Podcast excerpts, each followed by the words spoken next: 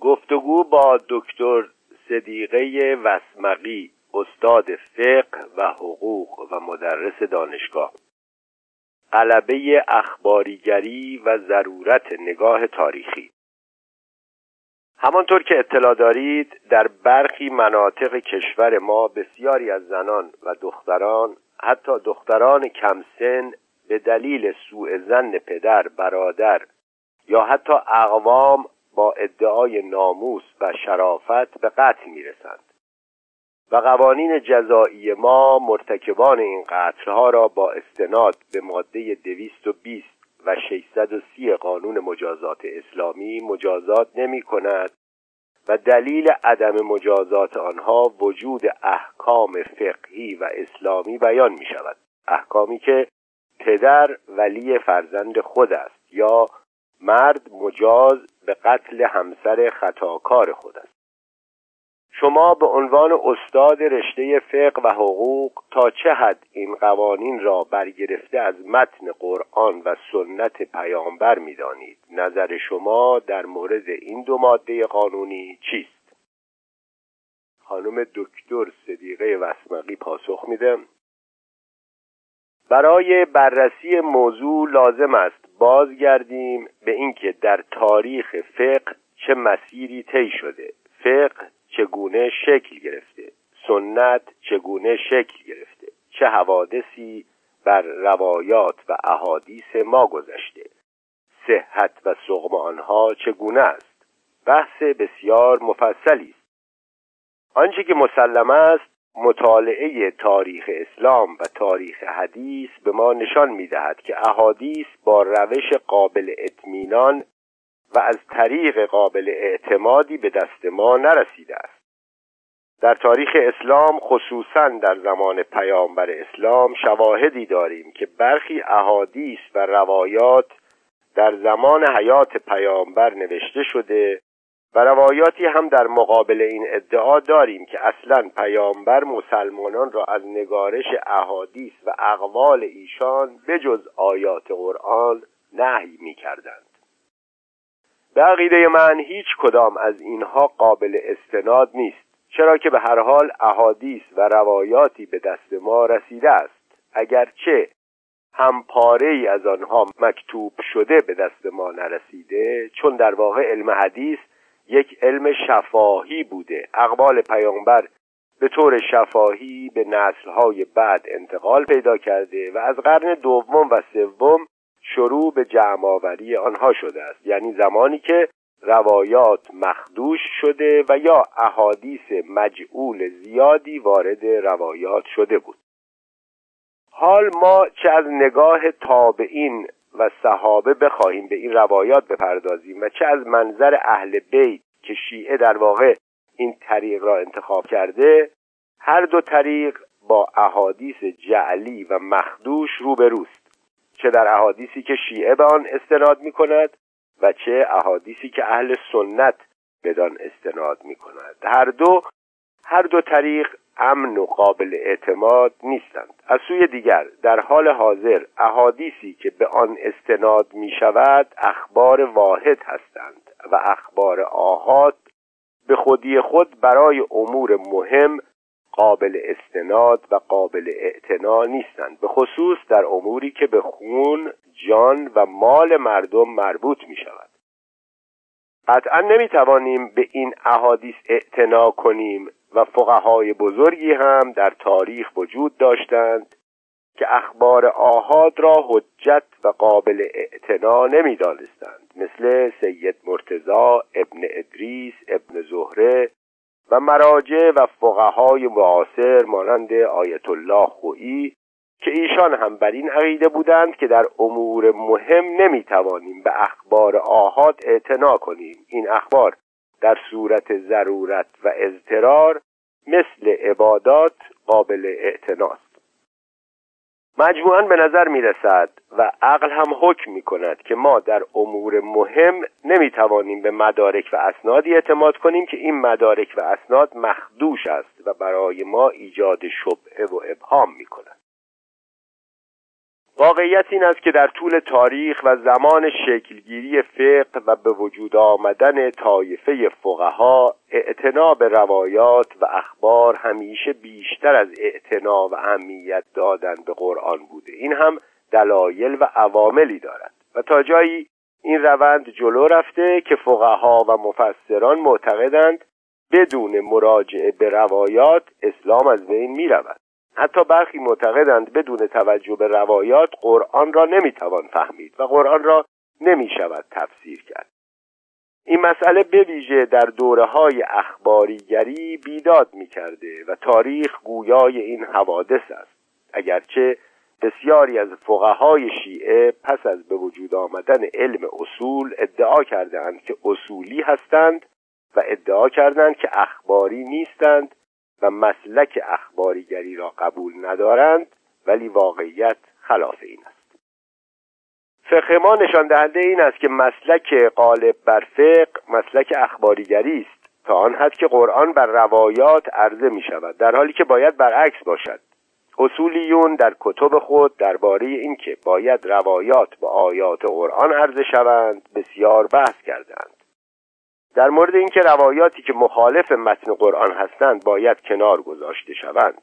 اما به عکس رویه فقها نشان می‌دهد که آیات قرآن به روایات عرضه می شوند و آیات قرآن را به گونه تعبیر و تفسیر می کنند و به گونه احکام قرآن را استنباط می کنند که موافق روایات باشد. در این میان نکته مهم وجود دارد و آن این است که ما در هر موضوعی روایات متعددی را می‌بینیم. اما از میان این روایات متعدد که گاهی معانی و مزامین آنها هم مقابل یکدیگر قرار دارند آن دسته از روایات و اخباری از سوی فقها انتخاب می شوند که گرایش به سمت و سوی خاصی دارند. سوال به کدام سمت و سو؟ پاسخ به سمت و سویی که اعراب جاهلی بدان گرایش داشتند. ما در موارد متعددی این مسئله را می‌بینیم. در مسئله رجم سنگسار در عدم برابری زن و مرد در قصاص دیه و عدم برابری مسلمان و غیر مسلمان در عدم برابری برده و آزاد و در مواردی از این قبیل این رویکرد را می‌بینیم. در حالی که ما در این زمینه ها دارای روایاتی هستیم که حاکی از برابری انسان ها حاکی از برابری جان انسان ها و رد تبعیض هستیم و آیات قرآن سراحتا دلالت بر این موضوع دارد. اما شاهد آن هستیم که فقها این دسته از روایات را رد می کنند و کنار می گذارند و به روایاتی متمسک می شوند که معید تبعیض است. پرسش به نظر شما چرا و چگونه این اتفاق رخ داد؟ پاسخ اینکه در واقع در طول تاریخ چه اتفاقی افتاده را می‌توان با بررسی تاریخ سیره مسلمانان اولیه و بررسی زندگی آنها پیش از اسلام و پس از آن حتی بررسی زندگی آنها پس از پیامبر اسلام به نکات مهمی دست پیدا کرد. پرسش این نکات مهم چه مواردی است؟ پاسخ بسیاری از قوانین و مقرراتی که فقها به عنوان احکام شرعی یاد کرده اند ریشه در قوانین و احکام پیش از اسلام دارد. شیوه مجازات ها یکی از این هاست تبعیضات یکی از این موارد است. اینها هم پیش از اسلام وجود داشتند و هم پس از اسلام. بسیاری از این احکام تغییر جدی نکرده است. نه به دلیل آنکه اسلام موافق آن احکام بوده بلکه به دلیل آنکه ایجاد این تغییر و تحولات در جوامع به زمانی طولانی احتیاج دارد. تحولات به مرور که انسانها عوض می شوند افکار انسانها عوض می شود علم انسانها تغییر می کند فرهنگ انسانها تغییر می کند و به طبع آن عقل انسانها رشد می کند به وجود می آید اینکه ما گمان کنیم همه تعصبات جاهلی در جامعه مسلمانان اولیه از بین رفت این تصور خلاف واقع است و امکان پذیر نیست. تحولات و تغییرات بنیادی در هیچ جامعه ای به سرعت به وجود نمی آید من می خواهم از این موضوع این نتیجه را بگیرم که خیلی از روش های مجازات افکار عقاید و تعصباتی که پیش از اسلام در میان مسلمانان وجود داشته پس از اسلام هم استمرار یافته. در اینکه چگونه این موضوعات وارد فقه شده چند مسئله عمده و مهم نقش دارند که به مبانی فقه ما ربط دارند. در فقه ما مستندات فقها قرآن و سپس سنت پیامبر است اما در این میان آنچه که بیشتر مورد استناد است سنت است. اما تعریف اصولیون و فقها از سنت مورد اشکال است. من در تعریف سنت چه از نظر فقهای اهل سنت و چه از نظر فقهای شیعه مناقشه دارم. آن تعریف را من نمیپذیرم و معتقدم همان تعریف منشأ و سرچشمه بسیاری از مشکلات در فقه ما شده است. پرسش تعریف اصولیون از سنت چیست؟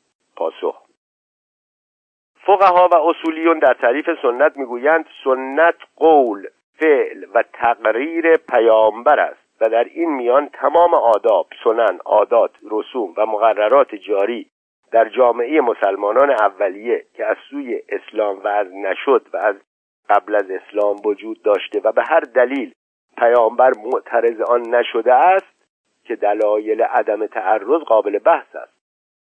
اینها همه وارد احادیث و روایات شده و از آنجا به عنوان احکام امضایی و احکام شرع وارد فقه ما شده و امروزه متاسفانه آنها را در قوانین جزایی و قوانین مدنی می‌بینیم در حالی که همین مسئله قابل بحث است.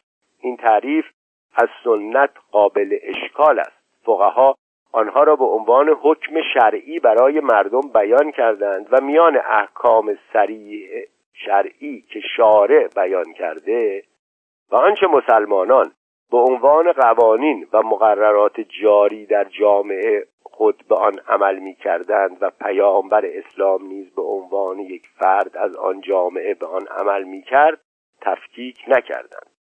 عدم تفکیک احکام سریح شرعی که شارع بیان کرده از قوانین و عادات مسلمانان که جزء عرف آن زمان بوده اهم از آداب و رسوم و سنن این مشکل را به وجود آورده و به طبع آن تعریف موسعی که از حکم شرعی شده منشأ بسیاری از مشکلات شده است.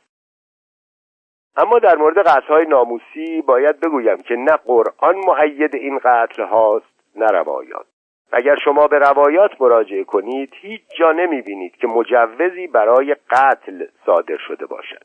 در کتاب وسائل و شیعه که مورد مراجعه مراجع ماست چند روایت در این زمینه وجود دارد که مسلمانان از قتل همسر خود و یا مرد بیگانه به دلیل سوء زن و یا بدون بیینه و شاهد نهی می شوند در یکی از این روایات آمده که عدهای از سعد ابن عباده سوال می کنند که اگر تو به خانه بروی و ببینی همسرت در کنار مردی خوابیده چه می کنی؟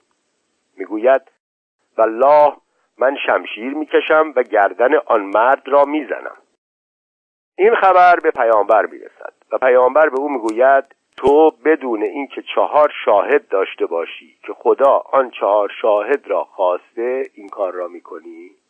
که او می‌گوید یا رسول الله وقتی که چشم خودم چیزی را می‌بیند و خدا هم به آن علم دارد باز هم چهار شاهد می‌خواهد. پیامبر می‌گوید بله. حتی اگر چشم تو هم دیده باشد باز چهار شاهد لازم است. چرا؟ چون خداوند در صورتی که چهار شاهد وجود نداشته باشد عمل و فعل مذکور را برای مسلمانان مستور و پوشیده قرار داده است. روایات دیگری هم مبنی بر این است که هیچ کس حق ندارد بر اساس هر انگیزه ای حتی اگر زن خود را در حال زنا ببیند او را بکشد چه برسد به اینکه در غیر زنا ببیند. اگر شما به کتبی مانند لمعه و مانند آن مراجعه کنید که فقهای گذشته در این موارد اظهار نظر کردند در آنجا هم ببینید که اگر کسی که با همسرش مردی را در حال انجام کاری غیر از زنا ببیند اجازه ندارد او را بکشد. سوال پس چگونه این احکام غیر اسلامی به فقه ما راه پیدا کرد؟ پاسخ این احکام برخلاف نص سریع آیات قرآن و همینطور روایات است. ایراد و مناقشه ای که من به فقها و روی کرده آنها دارم این است که روی کرد و رویه آنها تحت تأثیر عملکرد مسلمانان اولیه و تعصبات جاهلی است. آنها بدعتهای فراوانی را در اسلام و به نام اسلام ثبت کردند که اینها باید از روی کرد قرآن تفکیک شود. برای این ادعا نمونه های بسیار زیادی وجود دارد. مثلا ما روایاتی از پیامبر داریم که می‌گوید اگر کسی برده را بکشد من او را خواهم کشت. سپس ابن عربی که شخصیت قابل اعتنایی نیز است به این حدیثی که به پیامبر نسبت داده شده انتقاد می کند و می‌گوید ببین مردم به چه حد از جهالت رسیدند که به پیامبر نسبت می‌دهند که او گفت که اگر کسی بردش را بکشد من او را خواهم کشت. یعنی او معتقد بود که اگر کسی بردش را بکشد نباید قصاص و مجازات شود. روایاتی از این قبیل هم آمده که اگر کسی بردش را بکشد باید قصاص شود. حالا چرا عدهای این روایات را قبول ندارند؟ و آن قبیل روایات را قبول دارند ریشه در عملکرد مسلمانان دارد که سابقه در افکار پیش از اسلام دارد. زن فرزند برده و حیوان ما یملک مرد محسوب می‌شد. به خاطر همین تاریخ نشان می‌دهد که اگر در آن دوران مردی فرزند خود را میکشت کشته نمی‌شد. و همین دلیل اگر زن خود را هم میکشت کشته نمی‌شد. در آن دوران اصلا برای مردم قابل باور نبود که اگر کسی بردهش را کشت باید قصاص شود چون او را برابر با خود نمی‌دانستند. حتی بردگان هم خود را مساوی با افراد آزاد نمی‌دانستند. این یک فرهنگ قدیمی و کهنه بود که نه تنها در جزیرت العرب بلکه در هر جایی که بردهداری وجود داشت حاکم بود. در نتیجه قرنها طول کشید تا این سنت غلط از بین برود. و همین دلیل مردم آیات قرآن را که برابری همه انسانها را با آیات سریح و متعدد اعلام می کند به گونه ای که خودشان دوست داشتند به گونه ای که با افکار و باورهای جاهلیشان متناسب بوده تعویل و تفسیر کردند. خداوند در آیه پانزده سوره نسا می‌گوید حتی برای حب در خانه زنی که مرتکب فحشا شده نیست چهار شاهد نیاز است. هیچ انسانی را نمی‌توان به صرف داشتن شبهه یا سوء زن کشت و الا هر کس می‌تواند به دیگری نسبت ناروا دهد. در روایات هم هست که اگر فردی کسی را بکشد و بعد ادعا کند که با زن من ارتباط داشت امام فرموده هر کسی می‌تواند درباره دشمن خود چنین ادعایی کند و راه را برای قتل او باز کند. اسلام با آیات متعدد مثلا در سوره نور آیات ده این سوره که در مورد لعان است از قتل زنان به دلیل سوء زن شوهر جلوگیری می کند لعان هم مربوط به فردی است که ادعا می کند که زنش زناکار است اما چهار شاهد ندارد.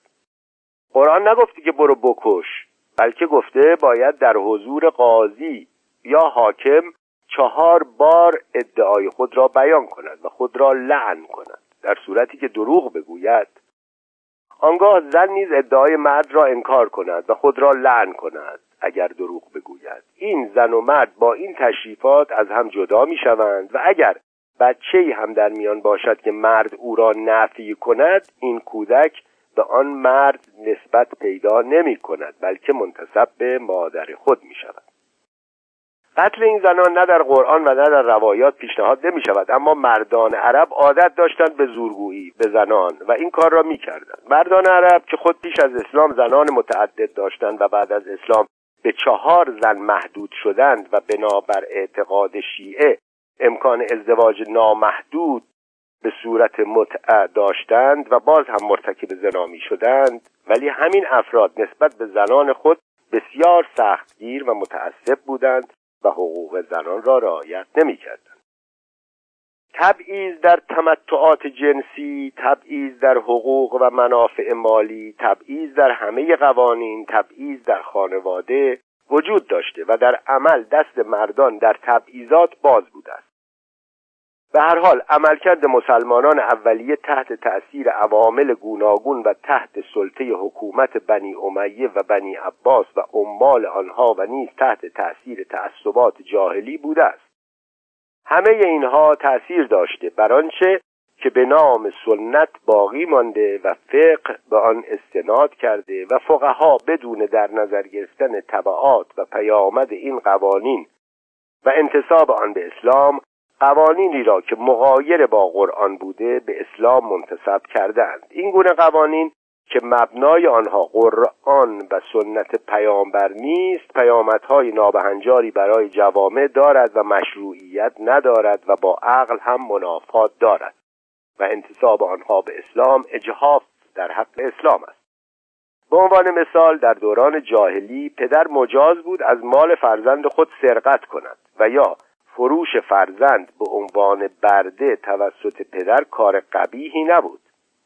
اینها همه قوانین و فرهنگ دوران جاهلی است که برخی از آنها بعد از اسلام نیز استمرار داشته است. آیا باید این عملکردها را به نام اسلام ثبت کرد و از آنها حکم شرعی استنباط کرد و امروز نیز بر اساس آنها قانونگذاری نمود؟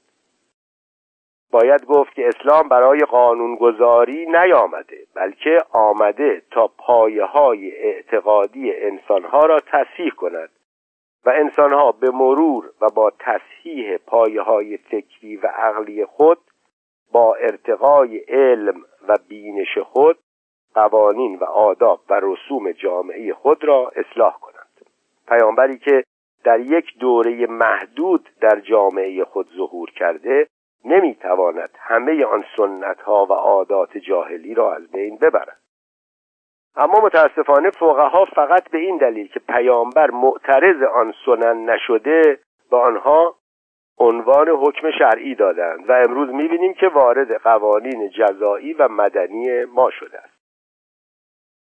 حتی اگر مبانی فقها را قبول کنیم با تفکیک عادات و سنن جاری جامعه مسلمانان اولیه از احکام شرعی می‌توان رویه اصلاحی را در پیش گرفت. اما فقها این تفکیک را نکردند و هر آنچه که مسلمانان اولیه به آن عمل می‌کردند حتی مواردی را که پشتوانه عقلی صحیحی نیز ندارد به عنوان سنت پیامبر آوردند و وارد فقه کردند. آنها عادات و سنن عرفی آن جامعه و آن زمان بوده و دلیلی ندارد که تبعیت از آنها واجب باشد یا دلیلی ندارد که حکم شرعی باشد. حکم شرعی آن است که شارع بر ما تکلیف کرده و از ما خواسته که به آن عمل کنیم. یکی از نکات مهمی که اصولیون شیعه به آن قائلند این است احکام مبتنی بر مسلحت و عدالت و رفع مفسده و ظلم است. آنچه در این میان عدالت و مسلحت و مفسده و ظلم را تشخیص می‌دهد عقل است. یعنی عقل ما تشخیص می‌دهد که آیا مسلحتی بر این حکم مترتب است یا نه و چرا؟ آیا این حکم یا قانون مفید عدالت است یا نه؟ اگر ما به این نتیجه رسیدیم و دیدیم یک حکمی دارای مفسده است این حکم قابل قبول و قابل اجرا نیست و باید کنار بگذاریم. حتی اگر مبانی اولیه آن را بپذیریم و بگوییم که این حکم شرعی بوده است. و اما مقصود از عقل عقل جمعی است و نه عقل فقها. این بدان معناست که با توجه به تغییرات و تحولات فراوان و وجود تفاوت بسیار میان شرایط زندگی امروز و زندگی مسلمانان اولیه اهم از شرایط زمانی و مکانی محیط انسانها از نظر فردی اجتماعی تحصیلات آموزش عقل علم تجربه ساختار زندگی خانوادگی و غیره. فلان حکم که شرعی تلقی می شده امروز اگر مفسد انگیز باشد باید بدون تردید کنار گذاشته شود. اگرچه به این موضوعات و مباحث عقلی و نظری در اصول پرداخت شده ولی فقهای ما به آن توجه ندارند و مسلک اخباریگری را پی می‌گیرند. پرسش چرا فقها اینقدر بر مسلک اخباریگری تاکید دارند؟ پاسخ به دلیل اینکه تعقل در استنباط راه ندارد. از یک زمانی عقل به عنوان یکی از ادله اربعه وارد اصول فقه ما شده اما عمل به آن تعطیل است. اصلا کاربرد عملی ندارد و فقها اعتنایی به آن نداشتند. البته در طول تاریخ برخی فقها در این مورد دغدغه داشتند. مثلا میرزای قومی احکام را پس از پیامبر در حق دیگران به گونه ای که دیگر فقها حجت می‌دانند حجت نمی‌دانند.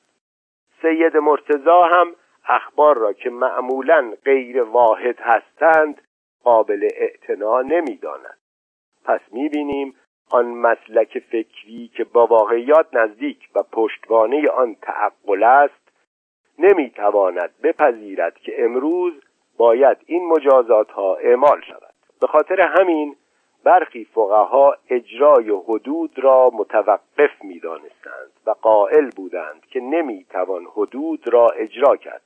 برای اینکه پشتوانه این احکام اخباری است که قابل مناقشه و خدشه است.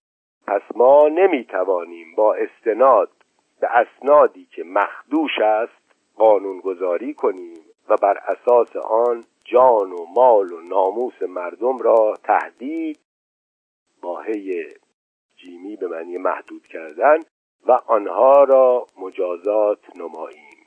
در اینجا باید به عقل رجوع کنیم ولی بسیاری از فقهای ما اخباری و به تعقل کار ندارند و حتی به قرآن هم کار ندارند.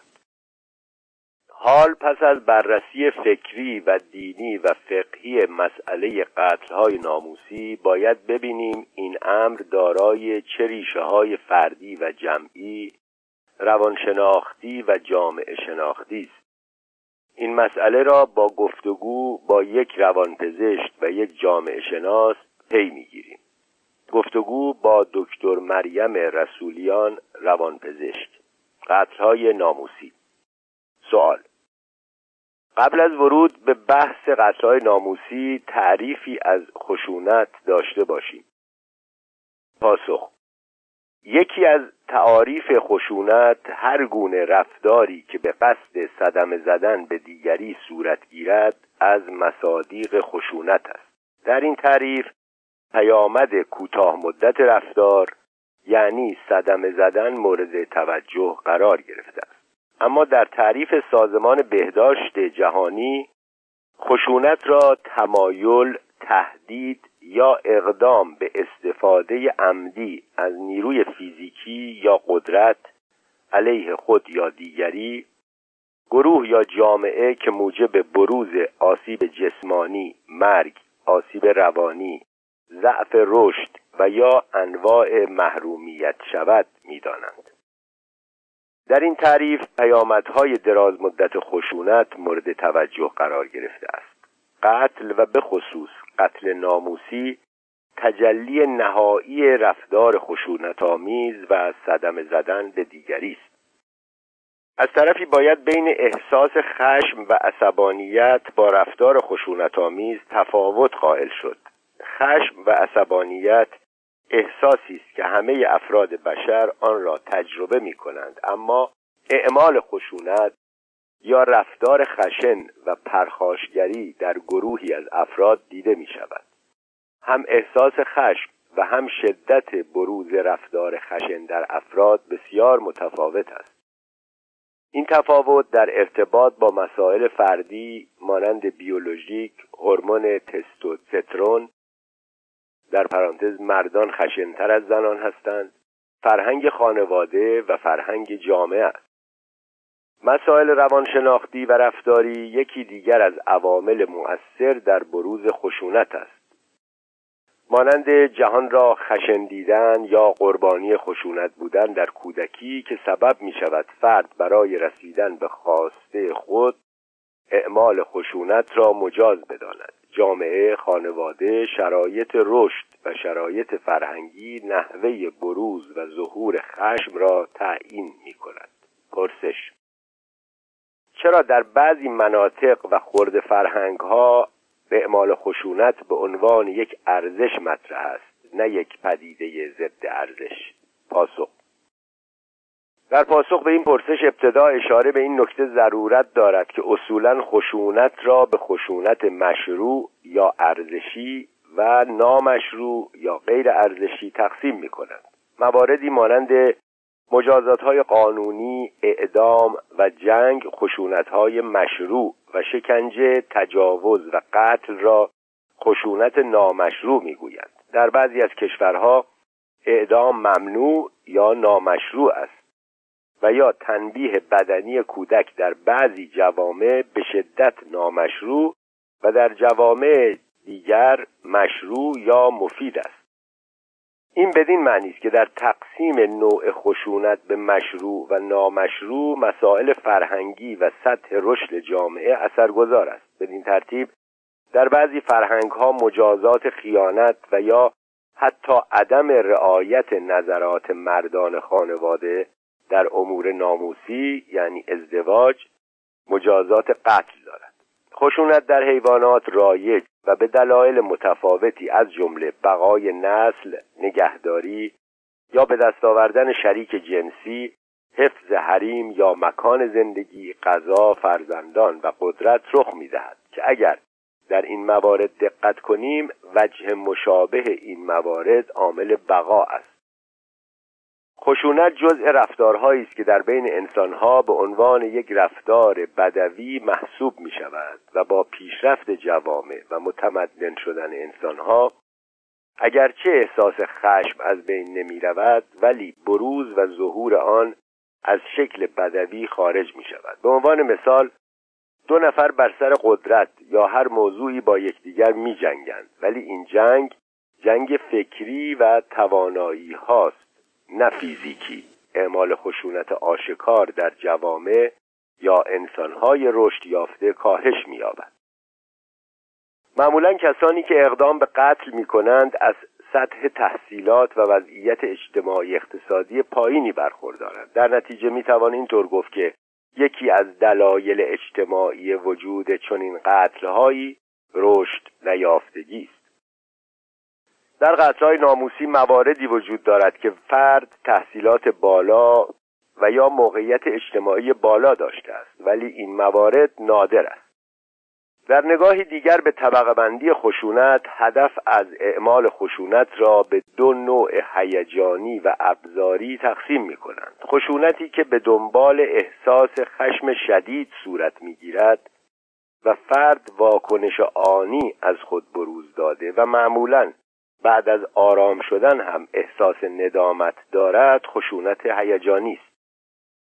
خشونتی که فرد با برنامه ریزی و طراحی از پیش برای به دست آوردن چیزی یا برای اثبات خود به دست آوردن هویت اجتماعی و یا انتقام گرفتن انجام می‌دهد خشونت ابزاری است و معمولا هم ندامت به دنبال ندارد چون با فکر و برنامه ریزی انجام شده است. قتلهای ناموسی در جوامع عقب مانده از نوع مشروع و ابزاری است. به همین دلیل قاتل بعد از انجام قتل احساس سربلندی می کند در حالی که قبل از آن احساس سرفکندگی می کرد و از طرف همگروه های خود تحقیر می شد پس تا فرهنگ تغییر نکند این اتفاقات تأصف بار تکرار می شود دلایل اقدام به قتلهای ناموسی متفاوت است اما در اکثر موارد حسادت ریشه اصلی آن است. حسادت هیجان پیچیده است که شامل ارزیابی موقعیت مرور احساسات آرزوها و رویاها و تلاش برای سازگاری است. حسادت واکنشی نسبت به ادراک احساس خطر در یک رابطه است. درک احساس خطر ممکن است واقعی یا خیالی باشد. در مواردی که این احساس خیالی و بیمارگونه یا هزیانی است بار هیجانی منفی بیشتری داشته و احتمال وقوع رفتار خشن و غیرعادی بیشتر است. در این موارد سطح فرهنگی اجتماعی فرد اهمیت کمتری داشته و بیماری مطرح است. در شرایطی که مردی احساس از دست دادن زنی را که به او تعلق دارد می کند به طور مکرر به فکر قتل آن زن هست اگرچه هرگز اقدامی نکند. افکاری مانند اگر من نمی‌توانم او را داشته باشم هیچ کس نباید او را داشته باشد و یا اگر او نمی‌خواهد با من زندگی کند پس اصلا زندگی نکند را بسیار در ذهن خود مرور می کند پژوهش ها نشان دادند که بیشترین قتل ناموسی زنان در شرایطی اتفاق می افتد که مرد زن را دوست دارد اما زن او را ترد می کند به خصوص در شش ماه اول جدایی. و اگر زن در سنین باروری باشد این احتمال خطر بیشتر است. خشونت های هیجانی هدفی را دنبال نمی کنند عکس عمل به یک محرک آنی و تخلیه خشم است. یک رفتار خشن بدون برنامه که بعد هم پشیمان می شود یک عصبانیت آنی دلیل قتل بوده است. والدینی که به عنوان یک رفتار مقابله‌ای سازگارانه ابراز خشونت می کنند بچه ها نیز از آنها یاد می گیرند که عصبانیت خود را با اعمال خشونت بروز دهند. در اکثر موارد کسانی که نسبت به همسر خود خشونت میورزند فقط در محیط خانه اعمال خشونت می کنند و در جامعه یا خشونت ندارند یا آن را به خوبی کنترل می کنند این یافته نشان می دهد علا رقم تمام زمینه هایی که برای خشونت وجود دارد خشونت یک پدیده اجتماعی و چند وجهی است و بسته به باورهای فرد فرهنگ او و آموخته هایی که نسبت به مسائل مختلف دارد می‌تواند آن را کنترل کند. در مواردی مثلا گروه های پسران نوجوان نه تنها پرخاشگری یک ارزش است بلکه فرد را وادار به پرخاشگری می کنند و جامعه به عنوان یک گروه فشار عمل می کند تا فرد اعمال خشونت کند. در تحلیل روانشناختی خشونت فروید و بسیاری از روانشناسان بر این عقیدند که محرک اولیه ابراز خشونت محرومیت است. محرومیت و تبعیض سبب افزایش احساس خشم شده و به دنبال آن رفتار خشونت آمیز افزایش می‌یابد. فردی که محرومیت را زیاد تجربه کرده معتقد است که دنیا بر اساس قانون جنگل اداره می شود و کسی به من رحم نکرده تا من هم به کسی رحم کنم. به همین دلیل فقر و تبعیض یکی از زمینه های اساسی خشونت و رفتارهای خشن است. فردی که احساس ظلم و بیعدالتی می کند عصبانی می شود. به عنوان مثال زمانی که شما در خیابان عجله دارید و یک دفعه یک ماشین به طور خلاف جلو ماشین شما میپیچد و شما را از حرکت باز میدارد امکان دارد واکنش تندی از خود بروز دهید. منظور از این مثال این است که به طور طبیعی احساس خشم در مواقعی که با مانعی روبرو می‌شویم ایجاد می شود اما اینکه فرد احساس خشم را چگونه بروز دهد و تبدیل به چه رفتاری کند این چیزی است که بیولوژی و اجتماع زمین ساز آن است. پرسش. شما از سوء زنهای بیمارگونه صحبت کردید. آیا می توانیم بگوییم در یک منطقه تعداد کثیری از افراد دارای بیماری سوء زن هستند؟ پاسخ. این موضوع دو بخش دارد. گاهی صحبت از بیماری می کنیم. به انگام بحث در مورد بیماری بحث فردی می شود گاهی صحبت از این می کنیم که در بعضی از جوامع میزان اعتماد کم است و افراد زود به هم شک می کنند در اینجا دیگر صحبت از بیماری اجتماعی است. پس به هنگام کالبد شکافی موضوع سوء زن با دلایل متعدد روبرو می شویم مثلا موردی را در یکی از جراید خواندم که نوشته بود مردی همسر خود را به قتل میرساند با این تردید که او با فردی به نام فرشاد رابطه دارد و هر قدر تحقیق می کند می بیند که چنین فردی وجود خارجی ندارد در چنین شرایطی می توان گفت که آن مرد بیمار است و توهمات وی آنقدر قوی می شود که این اتفاق می افتد. ولی گاهی رفتاری وجود داشته و طبق معیارهای آن جامعه خلاف صورت گرفته در حالی که طبق معیارهای جامعه دیگر خلافی رخ نداده است. در نتیجه در این جوامع خشونت فرهنگی است نه بیماری. پرسش جوامعی که از سطح اعتماد پایینی برخوردارند دارای چه ویژگیهایی هستند که سطح اعتماد بین آنها تا این حد تنزل می کند که افراد به قتل عزیزان خود دست می‌زنند؟ پاسخ در مورد قتلهای ناموسی نکته ای را که باید بگویم این است که در جوامع پیشرفته اگر قتل ناموسی اتفاق بیفتد این مسئله بین زن و شوهر است و به عبارتی همسر مقتول احساس مالکیت یا حسادت داشته و منجر به قتل شده است. اما در جوامع ابتدایی هر مذکری که محرم دختر است و یا در مواردی حتی رابطه خونی مثلا پسر امو با دختر دارد این احساس مالکیت یا حسادت را دارد و در موارد خطای ناموسی حتی ممکن است شوهر مجازات زن را به مهارم واگذار کند. ممکن است اقدام به انواع تهدید شکنجه و یا حتی قتل نماید چرا که خود را مالک آن زن می‌داند. نکته دیگری که در مورد قتلهای ناموسی باید گفت این است که مردان در این فرهنگ ها نمی توانند هویت زنان یا خواهران یا همسران را از خود جدا تصور کنند. آنها احساس می کنند که خطای زنان خانواده یا حتی فامیل به حساب آنان هم نوشته می شود و یا به عبارتی این خطا را دلیل بی ارزگی خود می دانند و برای جبران این احساس ضعف رفتار پرخاشگرانه از خود بروز می‌دهند. تا زمانی که جامعه به این نکته مهم پی ببرد که زن یک انسان مستقل است و مالک خودش است و به دنبال این باور استقلال فردی او را به رسمیت بشناسد راه زیادی داریم پرسش آیا زنان هم اقدام به قتل ناموسی می نمایند؟ پاسخ اصولا خیانت را به دو نوع جنسی و عاطفی تقسیم می کنند خیانت جنسی یعنی برقراری رابطه جنسی با فردی غیر از همسر و خیانت عاطفی مترادف با ارتباط عاطفی و صمیمانه فرد با کسی غیر از همسرش که تعلق و دوست داشتن وقت گذراندن و صرف هزینه زیاد برای این رابطه است. در بعضی از موارد خیانت هر دو نوع آن وجود دارد و در موارد بیشتری یکی از این دو نوع وجود دارد.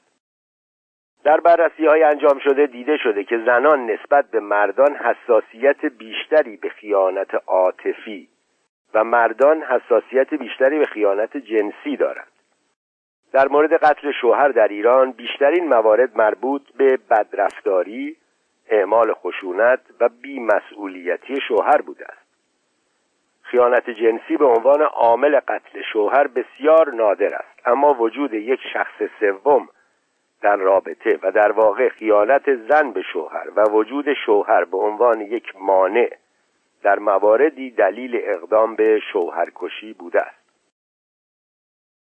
پرسش منظور شما این است که عدم اعتماد در جوامع رشد نیافته اتفاق میافتد؟ پاسخ در تمام جوامع افراد متفاوت و با سطوح فرهنگی مختلف زندگی می کنند یا به عبارتی در همه جوامع تفاوت بین افراد وجود دارد و میانگین سطح فرهنگی یک جامعه تعیین کننده رشد آن جامعه است. شاخصهایی مانند سطح سواد، میزان اشتغال، دسترسی به خدمات بهداشتی نشان دهنده میزان رشد یک جامعه است. در شرایطی که افراد امنیت شغلی و اجتماعی دارند احساس امنیت بیشتری دارند و احساس امنیت موجب ایجاد اعتماد می شود برعکس احساس ناامنی در جوامعی که رشد نایافته است منجر به افزایش خشونت و پرخاشگری می شود انسانهای بدبی به دلیل مواجهه زیاد با بلایای طبیعی و حمله حیوانات احساس ناامنی زیادی را تجربه می کردند و در نتیجه خشونت حاصل شرایط زندگی آنها بوده و برای حل مسائل روزمره زندگی کاربرد داشته است. برای شکار حیوان و تأمین غذا باید خشن بود و یا برای مقابله با حمله حیوانات خشونت لازم است. نه گفتگو. ولی هر قدر جوامع پیشرفت کنند بروز رفتار خشونت آمیز نه تنها مشکل را حل نمی کند بلکه بر شدت آن می افزاید. در جوامع پیشرفته حقوق فردی افراد بیشتر به رسمیت شناخته می شود و همین آزادی اجتماعی امنیت فرد را تأمین و نیاز به خشونت را کاهش می مسئله دیگر این که در جوامعی که احساس ناامنی روانی و اقتصادی وجود دارد سوء زن بیشتری وجود دارد. سوء زن یعنی چه؟ یعنی یک احساس نگرانی و اضطراب از اینکه من چیزهایی رو که می‌خواهم داشته باشم ولی ندارم و یا ممکن است که کسی مانع دسترسی من به خواسته هایم شود. به میزانی که در جوامع امنیت اجتماعی کم باشد اعتماد کم می شود وقتی که منابع کم است افراد نیازهای خود را در اولویت قرار داده و نیازهای دیگران را کمتر می بینند و حس رقابت در سطح ابتدایی وجود دارد. محرومیت و ناکامی که با تبعیض همراه است خود به خود احساس ناامنی و بدبینی یا احساس تهدید از جانب دیگران در افراد به وجود می آورد حال به دلیل بدبینی رفتارهای پرخاشگرانه حسادت و برای جبران آن میل صدمه زدن به دیگران شکل می گیرد